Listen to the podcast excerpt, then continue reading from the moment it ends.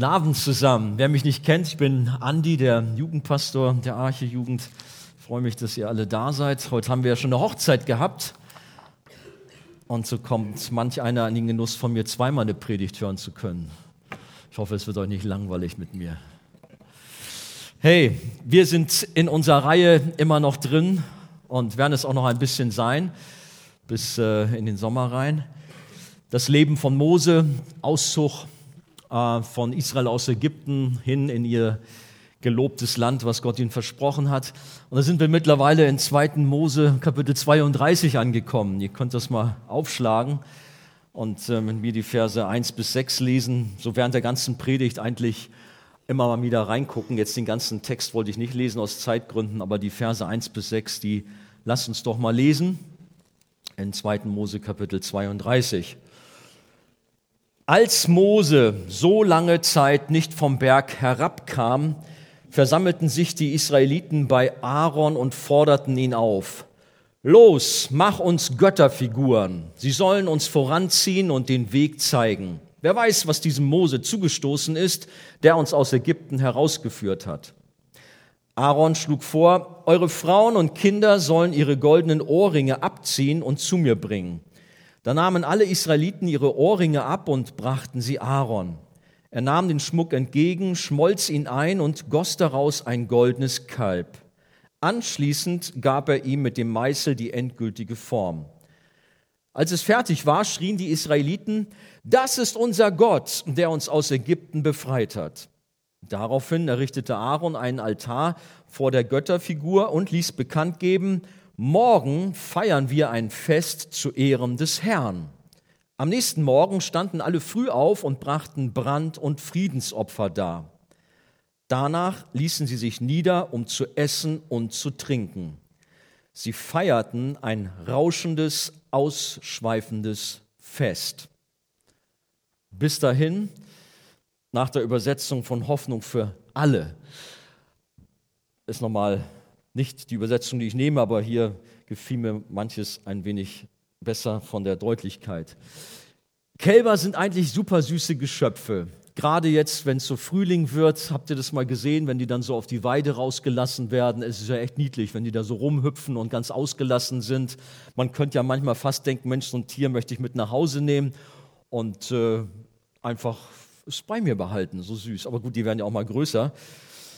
Manch einer denkt vielleicht dann auch eher an Kalbsgeschnetzeltes oder so. Hier in unserer Geschichte geht es auch um ein Kalb, aber das hat nichts mit einer süßen, niedlichen Sache zu tun, denn dieses goldene Kalb ist alles andere als harmlos und schön. Ich habe da mal so ein Bild mitgebracht, das können wir eigentlich die ganze Zeit auch mal hinter, im Hintergrund laufen haben oder also dran lassen haben, dann hat man das immer vor Augen. So in etwa könnte das ausgesehen haben, das, was sich dort damals das Volk Israel gebastelt hat. Das, oder der Tanz um das goldene Kalb ist nicht von ungefähr eine negative Redewendung geworden. Habt ihr vielleicht schon mal gehört? Diese Redewendung geht zurück auf diesen tragischen Vorfall, den wir gerade gelesen haben, dort auf dieser langen Wanderung von Israel hin in das verheißene Land. Diese Redewendung besagt, dass man sich nur um Macht, um Reichtum dreht, um sich selber dreht. Tanz um das goldene Kalb, etwas Negatives, etwas Schlimmes, wo man etwas vergöttert.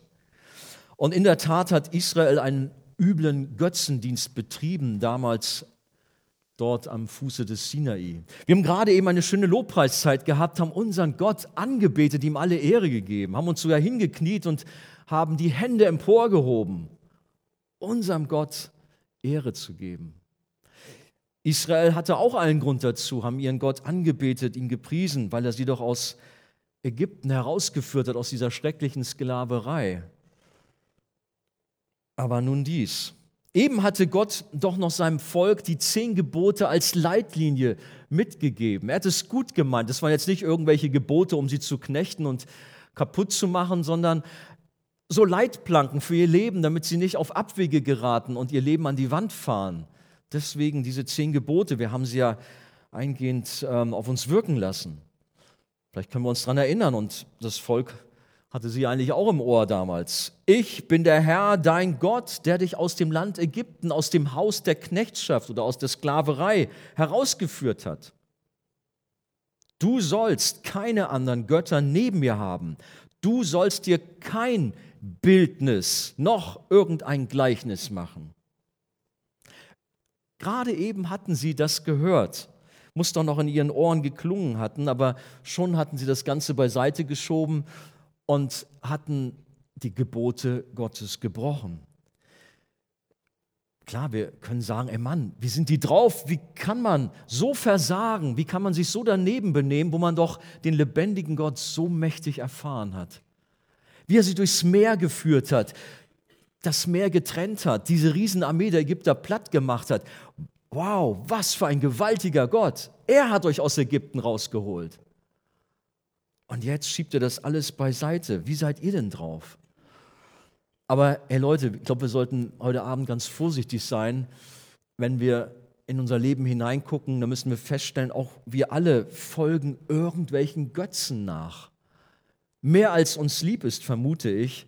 Und wir laufen ihnen nicht nur hinterher, wir beten sie auch an, anstelle unseren Gott und Schöpfer allein alle Ehre zu geben.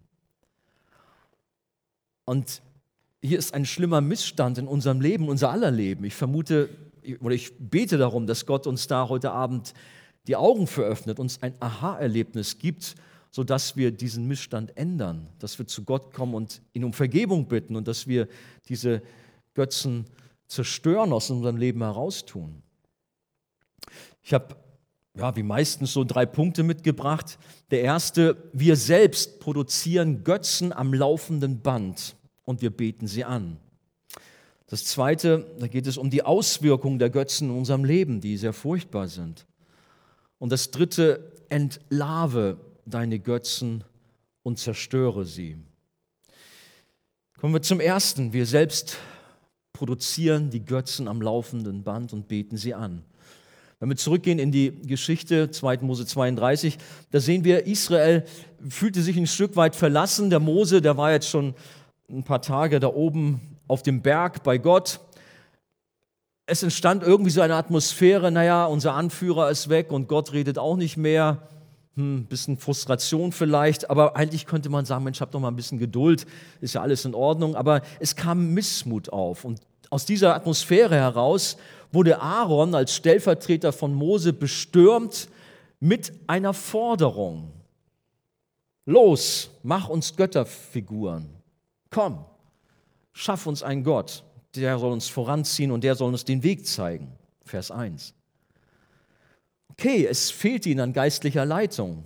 Gott war nicht da. Aber das zeigt uns im Grunde, wenn so etwas da ist, auch in unserem Leben manchmal, wenn wir uns nämlich der Gemeinschaft mit Gott entziehen, wenn wir uns zurücknehmen, uns mit anderen Sachen beschäftigen, das ist ein Nährboden, wo Götzendienst ganz schnell entstehen kann können wir in unser Leben reinschauen, dann entdecken wir so etwas. Man sucht etwas, was einen erfüllt, man sucht sich eine Ersatzbefriedigung, wenn man Gott nicht spürt, der weit weg zu sein scheint. Und leider hat Aaron als Moses Stellvertreter hier wirklich schlimm versagt. Er hätte korrigierend eingreifen müssen und hätte das Volk stoppen müssen. Sagen wir so mal, geht's noch? Mit was für einem Wunsch kommt ihr hier zu mir? Wisst ihr nicht, wer euer Gott ist und so? Aber er geht darauf ein und er führt selber eigentlich das Volk in die Irre. Er fordert dann den sämtlichen Goldschmuck oder zumindest den Ohrschmuck von dem Volk heraus und fertigt daraus ein goldenes Kalb an. Ob das genauso aussah wie da, wissen wir nicht. Auch von der Größe her, gut, das kann auch ein kleines Teil da gewesen sein, aber kann auch größer gewesen sein, weil das Volk war schon ein riesiges Volk, müssen wir wissen. Das waren nicht nur ein paar tausend, sondern schon ein paar hunderttausend Leute, die dort zusammengekommen sind und auf dem Weg in das verheißene Land waren.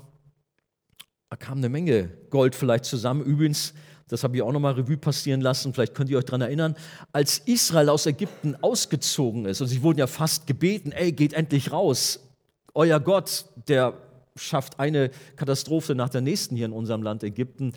Bitte geht. Und Mose hat ihnen vorher gesagt, fordert Reichtümer von den Ägyptern. Das haben die auch gemacht. Ey, gib uns Kohle, gib uns Gold. Und Die haben das freiwillig rausgerückt. Die haben also dem ausziehenden Volk Israel alles Mögliche an Reichtümern mitgegeben. Die sind nicht da irgendwie abgerissen äh, an Klamotten und völlig kaputt und fertig ausgezogen. Das war sicherlich Hals über Kopf, wenn wir die Geschichte noch kennen. Aber, wie die Bibel uns sagt, mit viel Gold, Silber, Edelstein, mit wahnsinnigen Reichtümern sind sie ausgestattet worden von den Ägyptern. Und wir wissen, Ägypten war keine arme Nation, es war eine reiche Nation seinerzeit die größte und mächtigste Nation der Welt. Also das nur mal als Hintergrund. Sie hatten sicherlich einiges zu bieten, so konnten sie halt diese goldene Figur locker anfertigen. Und dann war die Figur fertig, das goldene Kalb stand da und was haben sie gerufen? Völlig begeistert, das, oder hier, da, das ist unser Gott. Das ist unser Gott, der uns aus Ägypten herausgeführt hat. Ich weiß nicht, versetzt euch mal in die Lage von Aaron hinein, der echt der Chef ist mit Mose zusammen. Gut, Mose war jetzt nicht da, nun war er gefordert. Was hat er sich dabei gedacht? Ganz bestimmt war es Aaron bewusst, dass er hier etwas auf Druck des Volkes initiierte, was vor Gott nicht okay war. Ich denke, er wusste das. Er hatte Gott erlebt, er war nicht umsonst der Anführer des Volkes und war auch selber doch ganz eng mit Gott.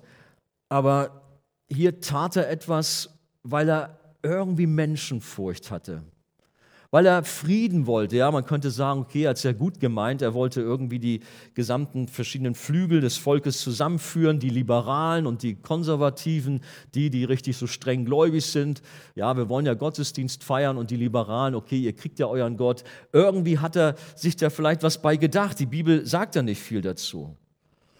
Vielleicht wollte er einen goldenen Mittelweg als Kompromiss begehen, um den Frieden im Lager herzustellen. Und hier dachte er eben an dieses goldene Kalb oder einen Jungstier, der üblich war in der damaligen Welt als eine Götterfigur. Gerade auch in Ägypten, wo sie hierher kam, war der junge Stier so ähnlich wie dieses Kalb, das war so die Götterfigur schlechthin und stellte den Gott Osiris dar, einen der Hauptgötter Ägyptens. Also es war gewöhnlich in der damaligen Zeit. Also, liebes Volk, kriegt ihr, was ihr wollt, bekommt ihr. Hier habt ihr euren Gott. Vielleicht hat er aber auch noch gedacht, naja, es ist ja nicht wirklich Gott. Natürlich weiß ich, dass Jahwe ist unser Gott, gar keine Frage. Er ist der Schöpfer. Das ist doch nicht Gott. Das ist ein toter Gegenstand. Das ist nichts.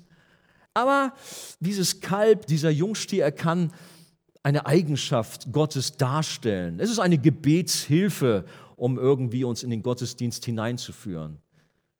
Wir wissen es nicht, was Aaron sich im Einzelnen gedacht hat, aber also etwas kann sein. Wir haben es übrigens auch in unserer Zeit. Ich will nur nicht irgendwie eine andere Kirche oder äh, Glaubensrichtung diffamieren, aber wir wissen das auch aus orthodoxen Hintergründen heraus. Dort hat man Ikonen als Gebetshilfen, so Bildnisse von Heiligen oder die Verehrung von Maria auch im katholischen, äh, wo auch Figuren eine große Rolle spielen. Natürlich sagt man, nein, wir beten sie nicht an, wir beten doch Gott an, wenn man da mal ins Gespräch kommt, diskutiert. Es ist ja nur eine Gebetshilfe. Ich will jetzt da kein Fass aufmachen, aber in etwa können wir diese Thematik hier auch wiederfinden. Zumindest wenn er sich das so gedacht hat, der Aaron. Er rief nämlich dem Volk zu, morgen feiern wir ein Fest zu Ehren des Herrn, nicht zu Ehren dieses Götzen oder irgendwie wir machen jetzt da einen Götzendienst. Das hat er nicht gesagt, sondern es ging ihm wirklich um einen Gottesdienst für Jahwe, für Jahwe, für ihren Herrn, für ihren Gott. Nun ja, wie ich schon sagte, je weiter wir uns von Gott entfernen, desto eher werden wir in die Falle des Götzendienstes tappen. Früher war Götzendienst einfach so, dass man Gott die kalte Schulter gezeigt hat und den Rücken zugekehrt hat, während es heute, also in unseren Tagen eher darum geht, gut, man zeigt Gott schon auch die kalte Schulter und kehrt ihm den Rücken zu, aber oft ist es auch sehr subtil, dass man irgendwie sich so seinen eigenen Gott bastelt, seinen eigenen Glauben sich zusammenzimmert. Jeder hat so seinen eigenen Frömmigkeitsstil. Gut, das ist auch nicht gleich verkehrt, aber man bastelt sich sein eigenes Gottesbild, seinen eigenen Glauben zusammen. Und da wird es schon schwierig, wenn man sich von der Bibel, von der Grundlage des Glaubens entfernt. Mit einem Gott haben wir es immer dann zu tun, mit einem Götzen eher gesagt, wenn ein irdischer, vergänglicher Wert angebetet und vergöttert wird, als gäbe es ohne ihn keine Freude im Leben, als wäre ohne ihn das Leben sinnlos. So hat es Tim Keller in einem Buch ausgedrückt, was ich euch sehr empfehlen kann. Das heißt, es ist nicht alles Gott, was glänzt. Habt ihr mal davon gehört? Kann ich sehr empfehlen, was auch diese ganze Thematik, im Grunde dieses Buch hier vorlesen können, auch behandelt. Alles, was uns wichtiger ist als Gott, was unsere Gedanken und Gefühle mehr gefangen nimmt als er und von dem wir uns das versprechen, was nur Gott geben kann, ist ein Götze, schreibt Tim Keller. Und da finden wir uns dann schon wieder, ja, was ist denn in unserem Leben so? Was machen? Was hat denn in unserem Leben einen hohen Stellenwert? Wo investieren wir Zeit, Geld, Kraft? Und da gibt es schon so einige Sachen. Wie Israel geben auch wir alles für unsere Götzen, für bestimmte Dinge, die wir gleich mal untersuchen werden. Klar, in unserem Leben, da geht es nicht darum, um irgendwelche Holzfiguren, Metallfiguren oder Steingötzen. Darum geht es nicht. Wie es früher im alten Griechenland üblich war, in Rom oder sonst irgendwo in der Antike. Gut, heutzutage, manche haben noch vielleicht so eine kleine Buddha-Figur oder, oder irgend sowas da geht es dann auch schon so ein bisschen mit so einer Figur. Oder wie ich gerade eben sagte, in manch christlichen Kreisen, wo man da auch so abrutscht und in auch so einen Bilderkult hineinkommt. Aber sonst geht es ja nicht darum, sonst klar, wissen wir, wir beten nicht irgendwie eine Kälberfigur an oder eine Skulptur, sondern es ist alles sehr subtil in unserem Leben, wie wir Götzendienst betreiben. Vorhin habe ich gesagt, da ist diese Redewendung, der Tanz um das goldene Kalb, also es geht um Reichtum, Macht und Erfolg, ja. Wobei es ist ja eigentlich wichtig, strebsam zu sein, alles zu geben in seinem Studium, in seiner Ausbildung, in seinem Beruf, etwas Anständiges zu erlernen, um eine gute und sichere Zukunft zu haben. Ist ja nicht verkehrt, ist ja nicht gleich ein Götzendienst. Es ist schon richtig, alles zu geben. Und doch kann man auch, wie es bei allen Sachen so ist, übertreiben und auf einer anderen Seite vom Pferd wieder fallen, wenn man nämlich falsche Motive hat. Und wenn man womöglich von einer Gier nach Anerkennung zerfressen wird, weil man immer alles möchte, nie genug bekommt, auch in seinem Job immer oben anstehen möchte, angehimmelt werden äh, möchte. Ihr versteht, es kann Züge nehmen, die irgendwie falsch sind. Übrigens bei der Vorbereitung von dieser Predigt habe ich gedacht, okay, irgendwie so ein bisschen hast du fast ein Déjà-vu. Ich hatte so eine ähnliche Geschichte am Wickel, als es darum ging, Gottes Willen zu tun. Vielleicht könnt ihr euch daran erinnern. Was ist Gottes Wille? Wo ich sagte, das ist so ein bisschen hier so eine Art Message Paul Washer-like.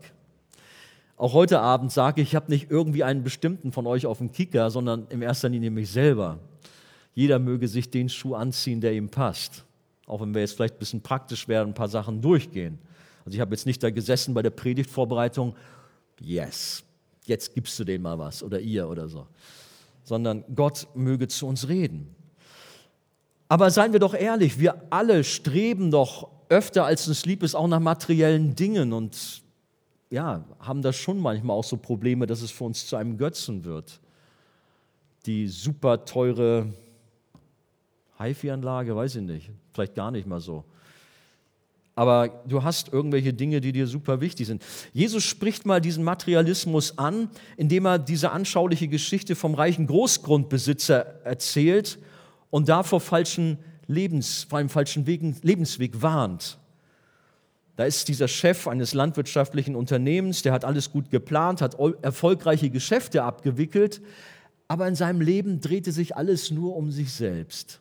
Dann sitzt er eines Tages zu Hause mit einem schönen Gläschen Rotwein ähm, fetten Zigarre, guckt einen netten Film, keine Ahnung, Beine hoch, lässt die Seele baumeln, einfach entspannen, genießt sein Reichtum, feiert sich selbst, bis Gott sich selbst ihm plötzlich in den Weg stellt.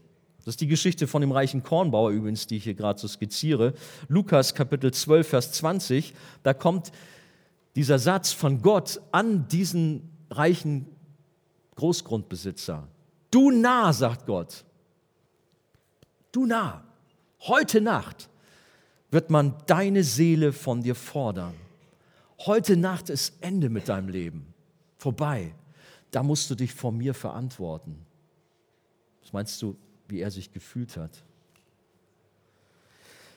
Kann es sein, dass Gott so etwas auch zu dir sagen muss? Du nah. Also ich hoffe nicht, heute Nacht wird man deine Seele von dir fordern. Aber du nah, was machst du? Was machst du mit deinem Leben? Du drehst dich nur um materielle Dinge. Wo geht deine Reise hin?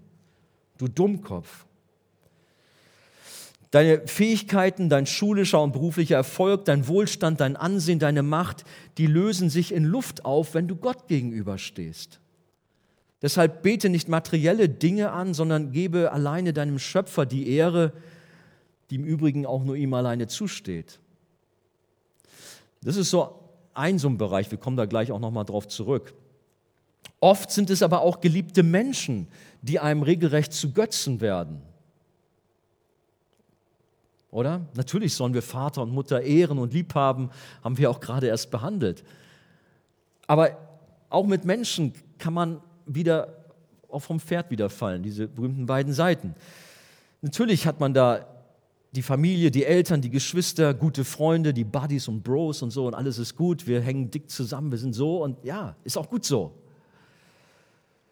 Auch natürlich der Lebenspartner, der Freund, die Freundin. Ja, du würdest alles für ihn oder für sie geben, würdest ja, dein Leben geben. Jetzt noch. Wenn ihr verheiratet seid und sie älter ist, dann vielleicht nicht mehr. Nein, ich hoffe, die Liebe bleibt so. Wir hatten gerade eine Trauung heute, da habe ich gesagt, gebt alles auf euer ganzes Leben, solange euch Gott die Zeit schenkt, auch füreinander. Aber wir wissen ja, wie das manchmal ist, wie schnell auch Liebe erkaltet und auch Krisen auch in Beziehungen hineinkommen. Aber nun gehen wir mal vom Besten aus. Du bist bereit, alles zu geben und plötzlich äh, kehrt sich das Ganze um in eine Vergötterung. Habe ich übrigens oft erlebt, wie auch unter Jugendlichen ein, in einer Freundschaft, das nachher ungesund gewesen ist, dass man sich abgekapselt hat von allen anderen, dass man nur noch seine Liebste gesehen hat oder seinen Freund und war bereit, alles für ihn, für sie zu geben, wie ich gerade schon sagte.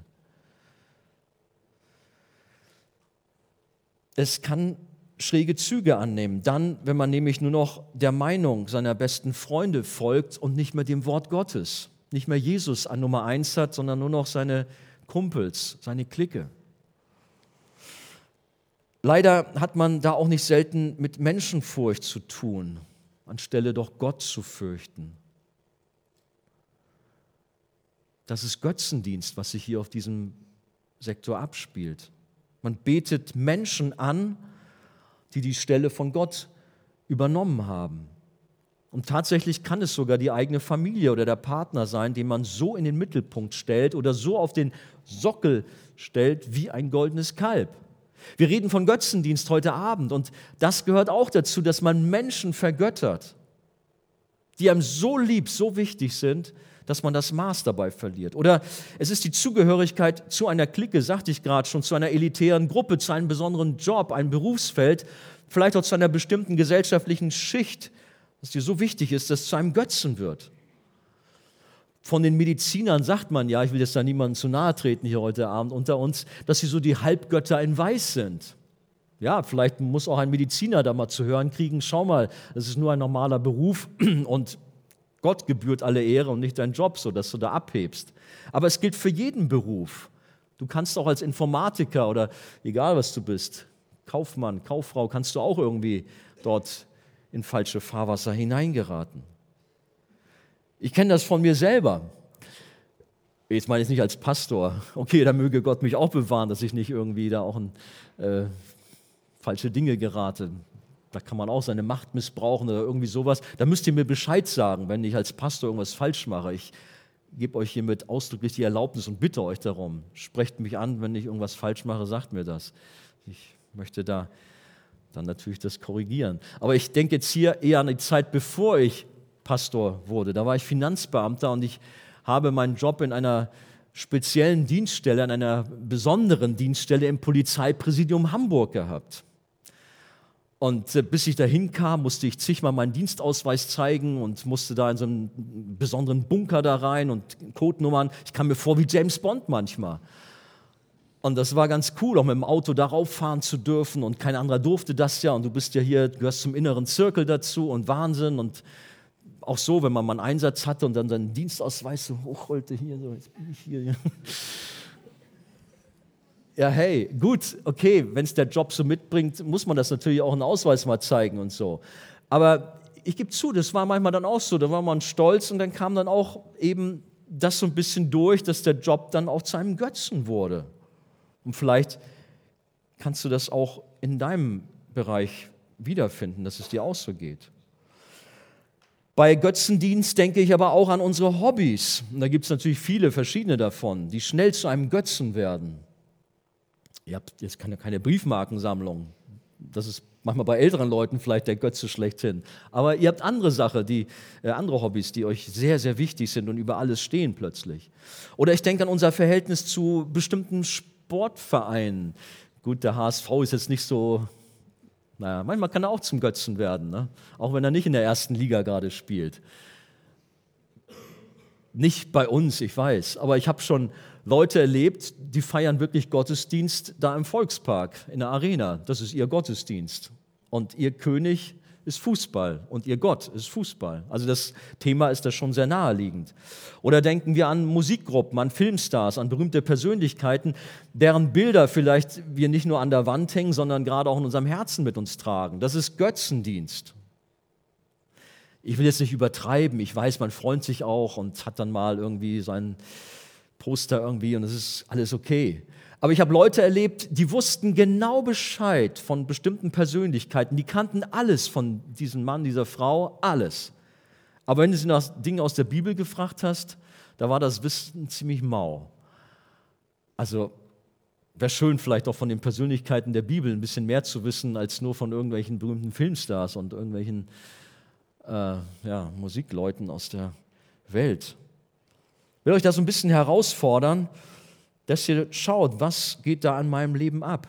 Dann natürlich, das Thema muss ja heute Abend auch kommen, aber ich habe wirklich niemanden im Blick. Und ich mache es ja auch, allerdings sehr begrenzt. Ich meine Fitness. Also ich, bei mir ist es nur zweimal die Woche, aber ich weiß von Leuten, die sind dann vielleicht jeden Tag dabei und auch stundenlang und trainieren sich und stehlen sich und gucken sich im Spiegel an und Gut. Mädchen genauso. Gut, vielleicht weiß es nicht, wer länger vorm Spiegel steht, ist auch egal.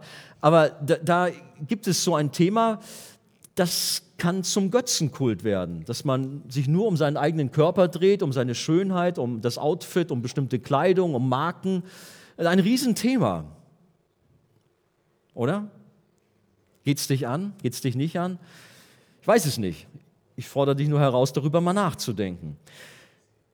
Denn es ist komisch, wenn du selten in Gottesdienst bist und wenn du dann kommst, dann verpasst du sogar noch die Hälfte, kommst viel zu spät. Aber die Termine im Fitnessstudio, irgendwelche Trainingseinheiten, da verpasst du gar nichts. Den Plan hältst du minutiös ein und alles ist sehr verbindlich bei dir.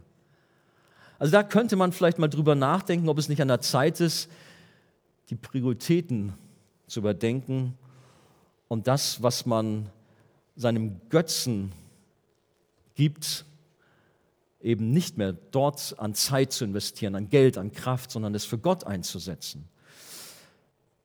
Aussehen, ja, wir wollen nett sein, schön sein, klar, ist ja auch nicht verkehrt, gutes, nettes Äußeres zu haben.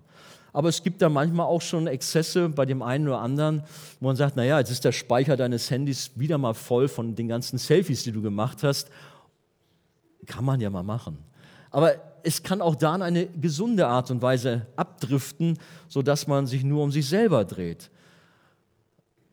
Oder dass man ja, sich selber auf den Sockel stellt und sich anhimmeln lässt. Siehst äußerlich aus wie ein Topmodel oder ein Actionheld, aber innerlich bist du ein geistliches Wrack. Lass mich das mal so sagen.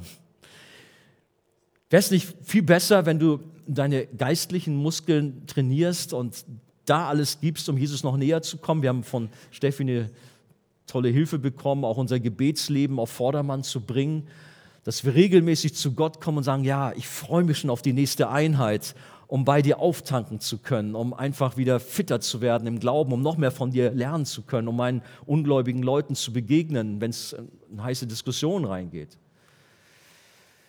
Vielleicht geht es auch in deinem Leben um bestimmte Werte, die zu einem Götzen werden, wie zum Beispiel Freiheit, Toleranz, Selbstverwirklichung, Wohlstand, Zufriedenheit, die in sich ja nicht schlecht sind, aber wenn man daran glaubt, dass diese Werte einem Sicherheit, Frieden und Glück vermitteln, dann hat man diese Werte möglicherweise zu Göttern erhoben.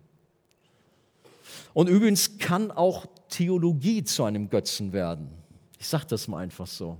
Ich habe erlebt, wie Pastoren oder auch Normalgläubige oder sehr, sehr interessiert waren, sich dann einen Wettstreit geliefert haben um irgendwelche theologischen Themen und da rechthaberisch vorgegangen sind, wo ich merkte, nachher, es geht überhaupt nicht mehr um Jesus oder um wichtige Wahrheiten aus der Schrift, sondern hier nimmt das auch ungesunde Züge an, wo man auch mal drüber nachdenken sollte. Oder auch, wir haben es schon gerade gehabt, wir haben Lobpreis gemacht. Wir können auch Lobpreis machen, wo es dann Götzendienst eigentlich ist. Wo wir uns nur um die Musik drehen und um uns selber drehen, wo es dann doch, gut, Joel hat es ja gesagt, dass er das eben nicht möchte im Lobpreis. Aber es gibt so Leute, so Gruppen, ihr habt selber Augen und könnt euch die Szene anschauen, wo Leute dann eben doch nicht Jesus die Ehre geben und ihn in den Mittelpunkt ihres, ihrer Anbetung stellen, sondern wo es dann ihre Performance ist und ihr Aussehen und der ganze Ministry eher, aber nicht Jesus mehr die wichtige Rolle spielt. Typische Götzen, vielleicht mehr für Jungs, sind natürlich auch die geliebten Autos, die man so sehr hegt und pflegt. Und wenn ein kleiner Kratzer reinkommt, ist Depression angesagt. Viel wichtiger sind, dass wir schauen, wie viele Kratzer wir in unserem Leben haben. Wir wollen doch, dass diese Kratzer, die Dellen wegkommen, dass wir einmal rein und heilig vor unserem Herrn erscheinen dürfen. Ich habe ältere Leute kennengelernt, für die wurde ihr Schrebergarten zum Götzen. Okay, das ist nicht euer Thema.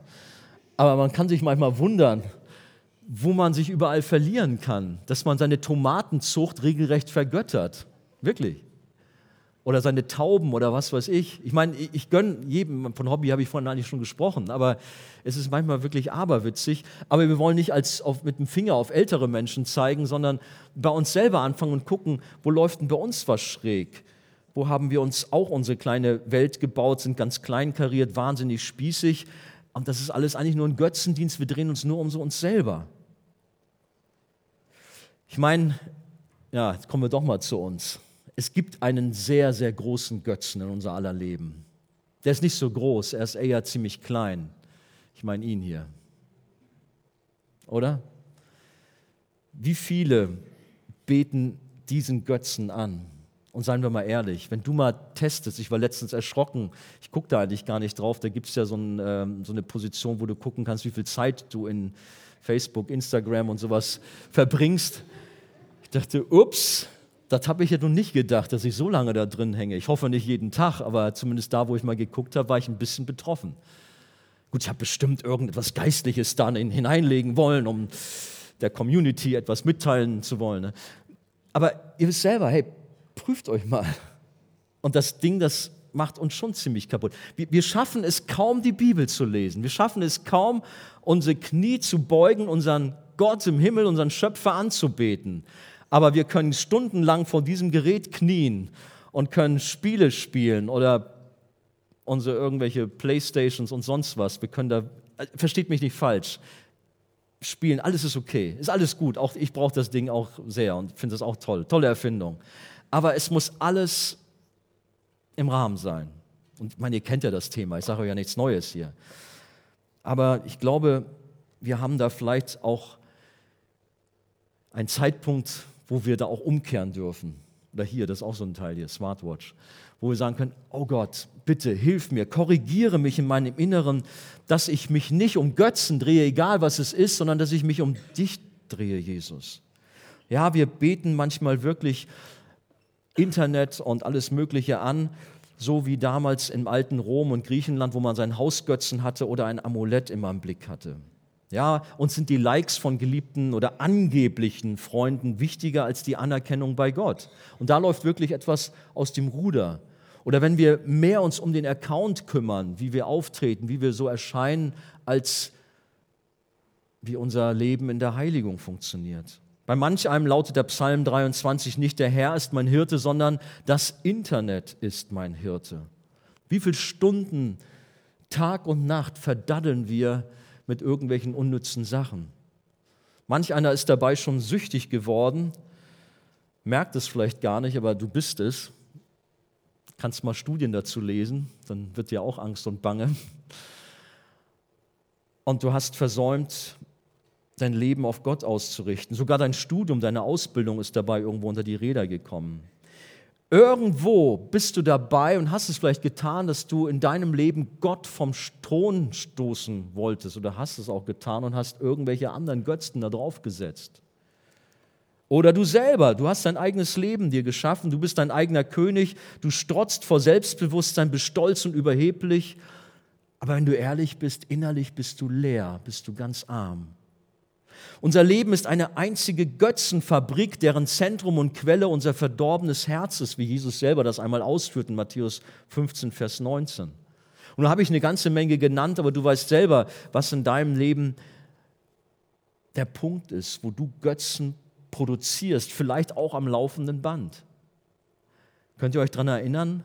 Der Nährboden ist dann, wenn wir uns von Gott entfernt haben, wenn wir nicht die Nähe zu Gott haben, wenn wir leer sind dann füllen Götzen dieses Vakuum aus. Kommen wir zum Zweiten, die Auswirkung der Götzen in unserem Leben. In unserem Text heißt es, am nächsten Morgen standen alle früh auf und brachten Brand- und Friedensopfer dar. Danach ließen sie sich nieder, um zu essen und zu trinken. Sie feierten ein rauschendes, ausschweifendes Fest nach der Hoffnung für alle. Da war was los am Fuß des Sinai. Aaron hatte zwar einen Gottesdienst ausgerufen, aber es folgte ein furchtbarer Götzendienst. Und die Bibel ist ja sehr sparsam in ihren Formulierungen. Jetzt habe ich die Hoffnung für alle bewusst mal rausgeholt, wo dann wenigstens stand, sie feierten ein rauschendes, ausschweifendes Fest. Ich weiß nicht, wie es bei euch in Luther oder Elberfelder drin steht, da klingt das eher manchmal harmlos fast. Gut, es steht schon drin, dass da was los war. Aber man muss sich das so vorstellen, dass dort wirklich wahnsinnig gesündigt wurde. Alkohol floss in Strömen, Drogen wurden en masse konsumiert und die Leute sind übereinander hergefallen. Eine einzige Orgie, jeder mit jedem. Man war richtig in einer wilden, schlimmen Party, wie sie schlimmer gar nicht sein kann freizügiger Sex bis zum geht nicht mehr, Unmoral, die zum Himmel schrie. Das ist eigentlich das, was dort abgelaufen ist. Übrigens auch nichts Neues. Götzendienst geht häufig mit sexueller Unmoral einher. Paulus spricht in den Briefen davon und äh, kreidet das auch den Korinthern an. Ey, was macht ihr? Hier seid ihr die großen Frommen und dann rennt ihr nachher im Tempel hoch zur Prostituierten und so. Also das Thema war echt präsent damals, meine große Not.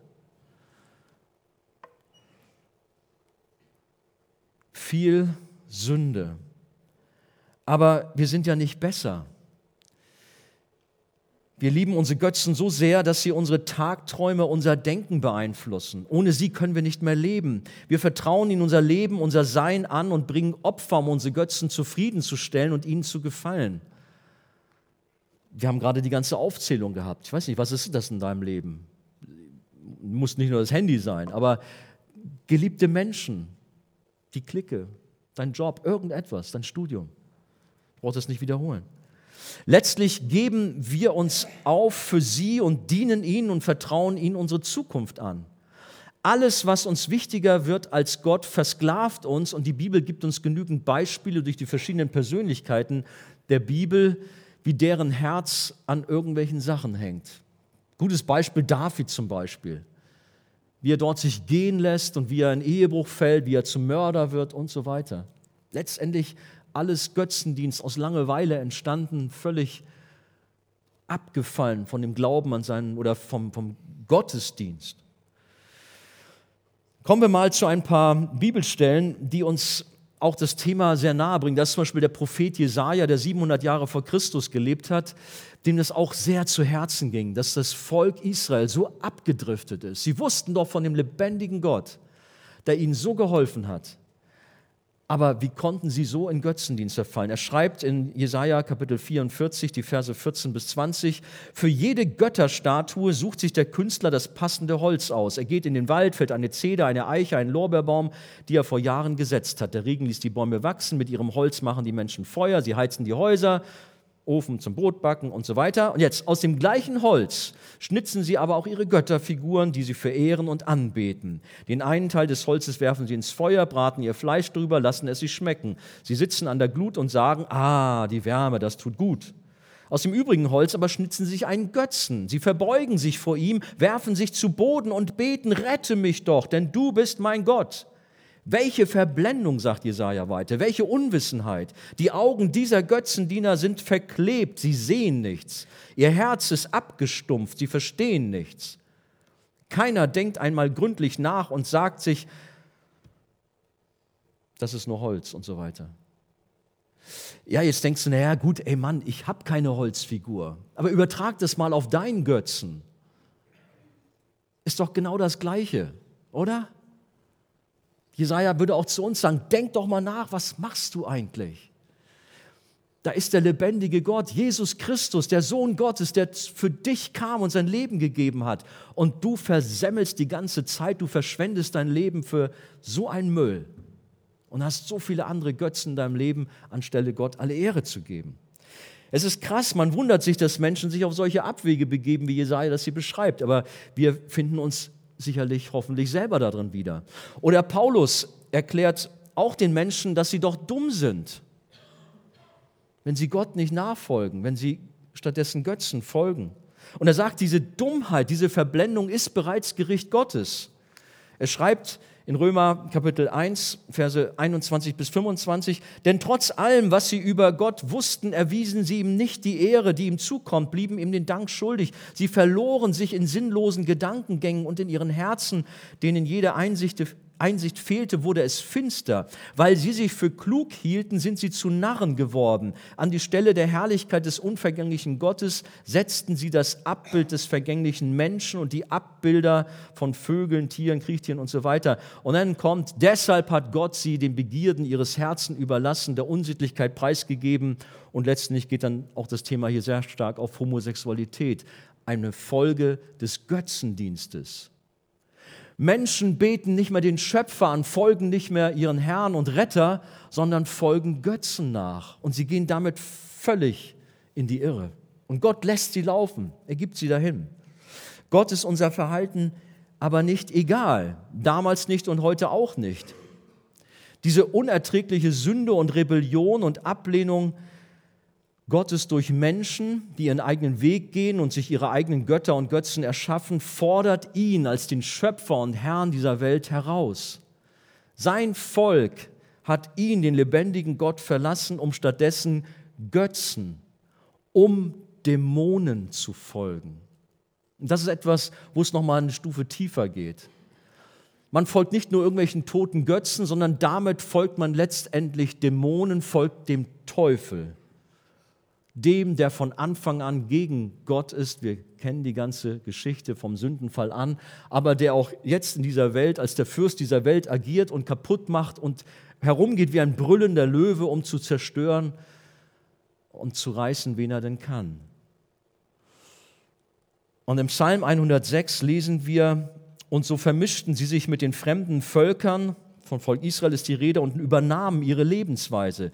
Sie dienten deren Götzen und die wurden ihnen zum Verhängnis. Nun opferten auch sie ihre Söhne und Töchter den Dämonen. Ja, sie vergossen unschuldiges Blut, das Blut ihrer Söhne und Töchter, das sie den Götzen Kanaans opferten.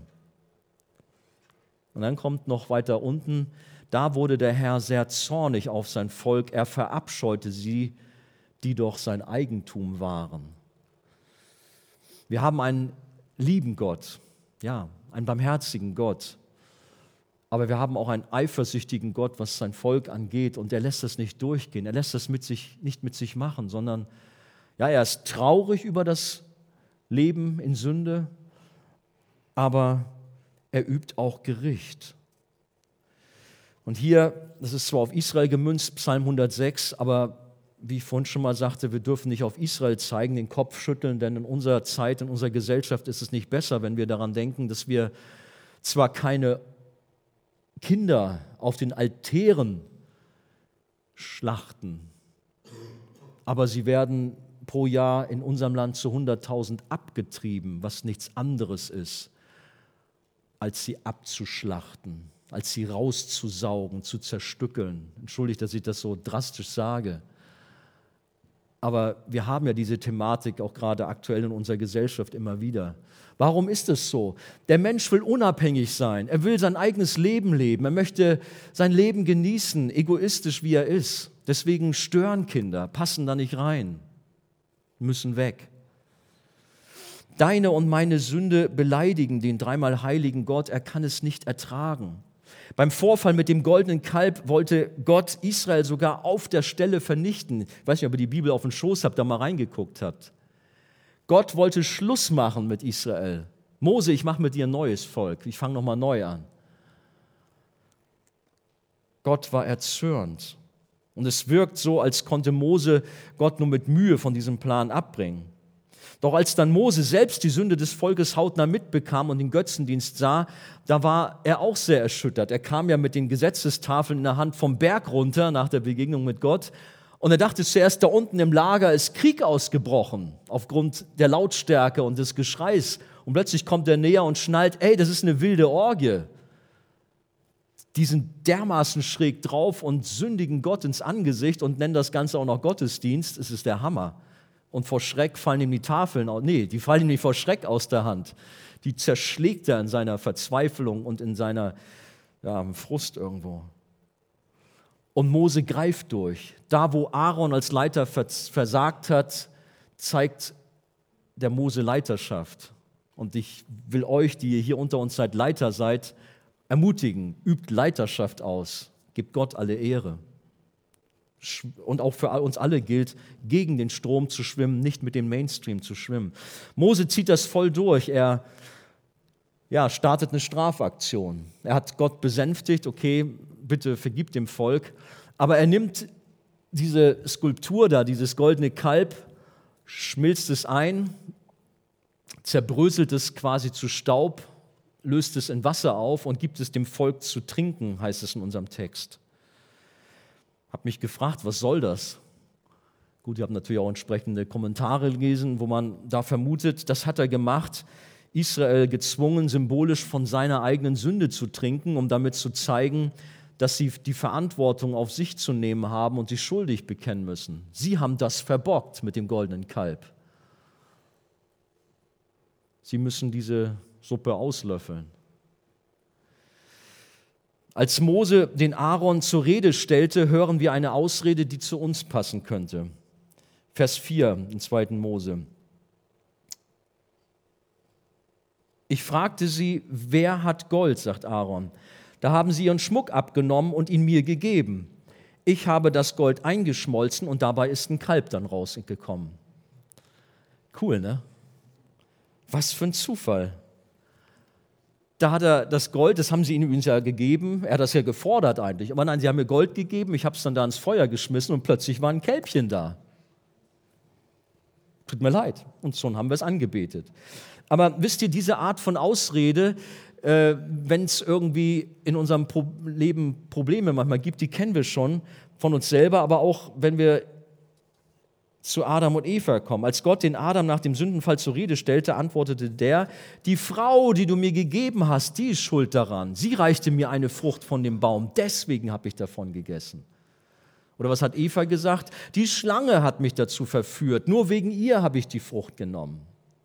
Immer schieben wir die Schuld auf andere, wir wollen nicht verantwortlich sein.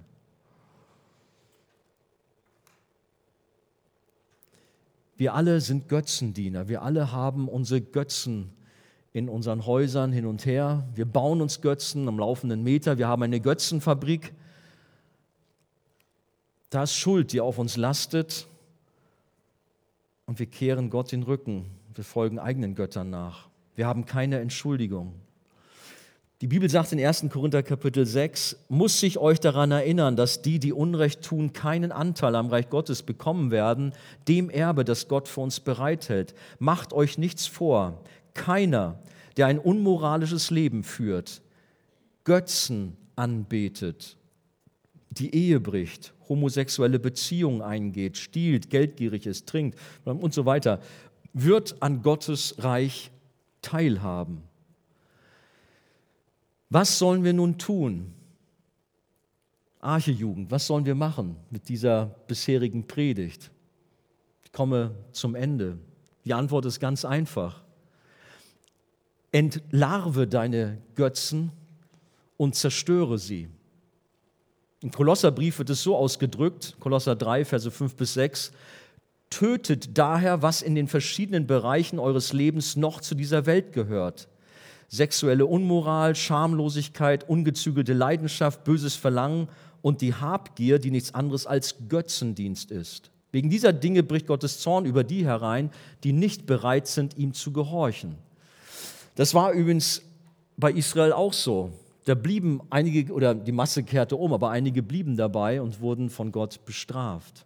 Aber jetzt für uns, entlarve deine Götzen und zerstöre sie als Überschrift. Was ist für uns wichtig? Drei Dinge. Das erste, zuerst müssen wir die Götzen, die sich oftmals gut tarnen, entlarven, ihr zerstörerisches Wesen aufdecken. Guck in dein Leben rein. Was geht da ab in den verschiedenen Bereichen? Entlarve die Götzen. Als zweites müssen wir die Götzen zerstören. Wir sollen die Sünde abtöten oder wie ein altes, stinkendes Kleidungsstück ablegen, heißt es an anderer Stelle, und uns davon trennen. Anders ausgedrückt, tu Buße, kehr um von falschen Wegen und bitte Gott um Vergebung. Und das Dritte, wichtig ist dann noch, dass wir die Stelle, die wir von Götzen befreit haben, mit Jesus auffüllen. Denn sonst, wenn da ein Vakuum bleibt, wird das sehr schnell wieder mit negativen Dingen gefüllt. Also da, wo ein Vakuum entsteht, kommt zu Gott, fülle es mit Gott. Israel kannte die zehn Gebote und wir kennen sie auch. Wir kennen sie genau, haben sie erst gerade behandelt aber auch wir lassen sie außer Acht und rutschen manchmal in Götzendienst hinein, ohne es vielleicht gleich zu merken. Übrigens in alten Israel gab es auch so einen Vorfall, wir, wir kommen da noch drauf zu sprechen. Das ist die Geschichte, als Israel in der Wüste war und von giftigen Schlangen attackiert wurde. Die starben alle und Mose schrie zu Gott um Hilfe und hat Gott gesagt, bau ihnen eine Schlange, stell sie hin und die sollen da drauf gucken und dann werden sie gerettet. Gemacht, getan, das Volk wurde gerettet. Ihr kennt vielleicht die Geschichte. Aber weißt du, was interessant ist? Die, diese Schlange, die ja eigentlich was Gutes war, aber die wurde von nun an verehrt. Jahr für Jahr hat man sich erinnert, Mensch, Gott hat uns geholfen. Und plötzlich kippte das Ganze. Man hat nicht mehr Gott die Ehre gegeben, sondern hat nur noch die Schlange gesehen. Und diese Schlange wurde über 700 Jahre lang zu einem Götzendienst in Israel. Man hat dort auf einer Höhe, auf einem Berg die Schlange aufgebaut und das Volk kam dorthin und betrieb Götzendienst. Bis König Hiskia kam, von ihm heißt es, er tat, was dem Herrn gefiel. In allem folgte er dem Beispiel seiner Vorfahren David. Er ließ die Opferstätten auf den Hügeln zerstören, zerschmetterte die Steinmale, die fremden Göttern geweiht waren, sowie den Pfahl der Göttin Aschera. Er, jetzt hört, er zerschlug auch die bronzene Schlange, die Mose einst gemacht hatte, denn die Israeliten verbrannten vor ihr immer wieder Weihrauch als Opfer. Man nannte sie Nehushtan. Hiskia vertraute dem Herrn wie kein König von Juda vor ihm und nach ihm. Er liebte den Herrn und diente ihm. Er hielt sich an alle Gebote, die der Herr einst Mose für Israel gegeben hatte. Darum stand der Herr ihm bei und ließ ihm alles gelingen, was er unternahm. Das gefällt mir. Gott gibt Segen, wenn wir treu sind. Gott hilft uns. Er steht an unserer Seite, wenn wir seine Gebote befolgen, wenn wir ihm nachfolgen. König Hiskia war Gott treu und er ist ein großes Vorbild, denke ich, für uns alle, wie man mit Götzendienst umgeht. Er stellte sich gegen fremde Götter, gegen den Götzendienst, gegen die Sünde, gegen falsche Traditionen, gegen Menschenfurcht, wie kein anderer König vor ihm und nach ihm. Er bezog Klarstellung für den Herrn aller Herren. Und das sollten wir auch, dass wir uns gerade machen, dass wir füreinander Verantwortung übernehmen und unseren Nächsten liebevoll ermahnen, wenn wir sehen, er begeht Götzendienst, er driftet ab.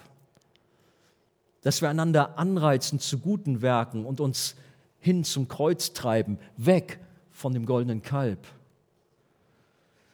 Eine klare Trennung ist gefordert und die kam auch dort in dem Lager am Fuße des Sinai, Vers 26. Mose stellt sich vor das Volk und vielleicht können wir uns vorstellen, dass Mose bestimmt nicht unbedingt sehr glücklich aussah. Traurig, erschüttert von den ganzen Vorkommnissen. Aber er ruft dem Volk zu, wer auf der Seite des Herrn steht, soll herkommen. Er fordert eine Entscheidung. Wollt ihr das Kreuz oder wollt ihr das goldene Kalb? Wollt ihr Jesus folgen oder wollt ihr dem Götzen folgen? Entscheidet euch. Etwas später kam das gleiche von Josua, Josua Kapitel 24, Verse 14 bis 16. Dort sagt Josua auch dem Volk herausfordernde Worte, trennt euch von den Göttern, die eure Vorfahren jenseits des Euphrat und in Ägypten verehrt haben. Dient allein dem Herrn. Wenn es euch aber nicht gefällt, dem Herrn zu dienen, dann entscheidet euch heute, wem ihr gehören wollt. Den Göttern, die eure Vorfahren jenseits des Euphrat verehrt haben, oder den Göttern der Amoriter, an deren Land ihr lebt. Ich aber, sagt Josua, ich aber und mein Haus und meine Familie, wir wollen dem Herrn dienen. Und dann kommt die Antwort des Volkes, niemals wollen wir den Herrn verlassen und anderen Göttern dienen. Kannst du dich den Worten von Josua anschließen und sagst auch, ja, ich will dem Herrn dienen, niemals möchte ich Götzen folgen und anderen Göttern dienen? Mose bat um Vergebung für die Schuld des Volkes. Am liebsten hätte er sein eigenes Leben geopfert. Ist auch interessant in unserem Kapitel, das zu sehen. Er bittet förmlich darum, aber Gott sagt, nein, jeder muss für sich selbst Verantwortung übernehmen. Aber das erinnert uns an einen größeren Mose, an unseren Retter. Er hat all den Götzendienst, all die Sünde von uns auf sich genommen. Er hat es getragen, all das, was wir versemmelt, was wir verbockt haben an größter Sünde. Und er hat gelitten am Kreuz. Er hat die Strafe, den Zorn Gottes auf sich genommen.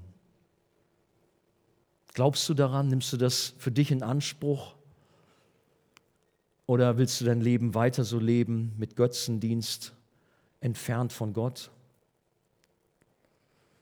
Ich wünsche mir so sehr, dass wir heute Abend auch eine Zeit haben, wo wir uns neu auf Gott ausrichten, wo wir uns herausfordern lassen zu sagen, ja Gott, wir wollen dir folgen und nicht Götzen. Ich will in meinem Leben dafür sorgen, dass die Götzen zerstört werden. Ich will die Götzen aufdecken und ich will sie eliminieren. Ich fordere euch heraus, darüber nachzudenken, was in eurem Leben nicht sein soll und wo Gott keine Ehre bekommt. Lass uns beten. Herr Jesus, es ist ein sehr herausfordernder Text heute Abend wir sehen, wie Israel so in Sünde gefallen ist und so versagt hat.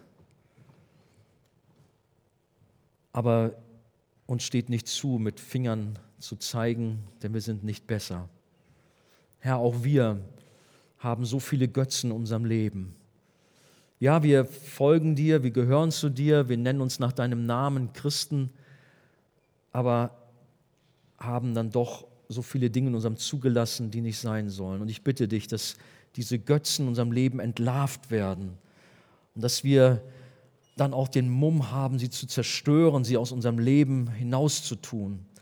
Jesus, wir wollen nicht Götzen folgen, sondern wollen alleine dir folgen, dir, unserem Herrn, unserem Retter, du, der du uns aus der Sklaverei der Sünde befreit hast. Herr, du alleine bist unser Gott. Und Jesus, ich bitte dich für meine lieben Freunde, für meine lieben Glaubensgeschwister hier, dass du ihnen hilfst, klare, eindeutige Position zu beziehen für dich und gegen ein Leben mit Götzen. Und ich möchte das, was ich als Text vorhin gelesen habe, an uns alle weitergeben, während wir eigentlich im Gebet sind, aber auch gerne dann auch reagieren sollten. Mose hat zum Volk gesagt, wer auf der Seite des Herrn steht, soll herkommen. Meine Worte sind, wer auf der Seite des Herrn steht, soll aufstehen.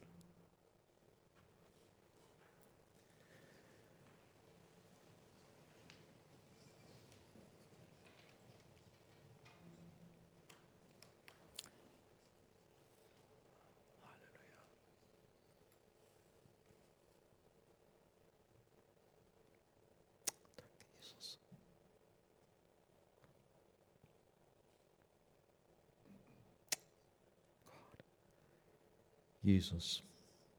Herr, wir stehen vor dir als ein Bekenntnis. Wir wollen für dich leben. Wir wollen dir alle Ehre geben. Herr, die Götzen in unserem Leben sollen zerstört werden.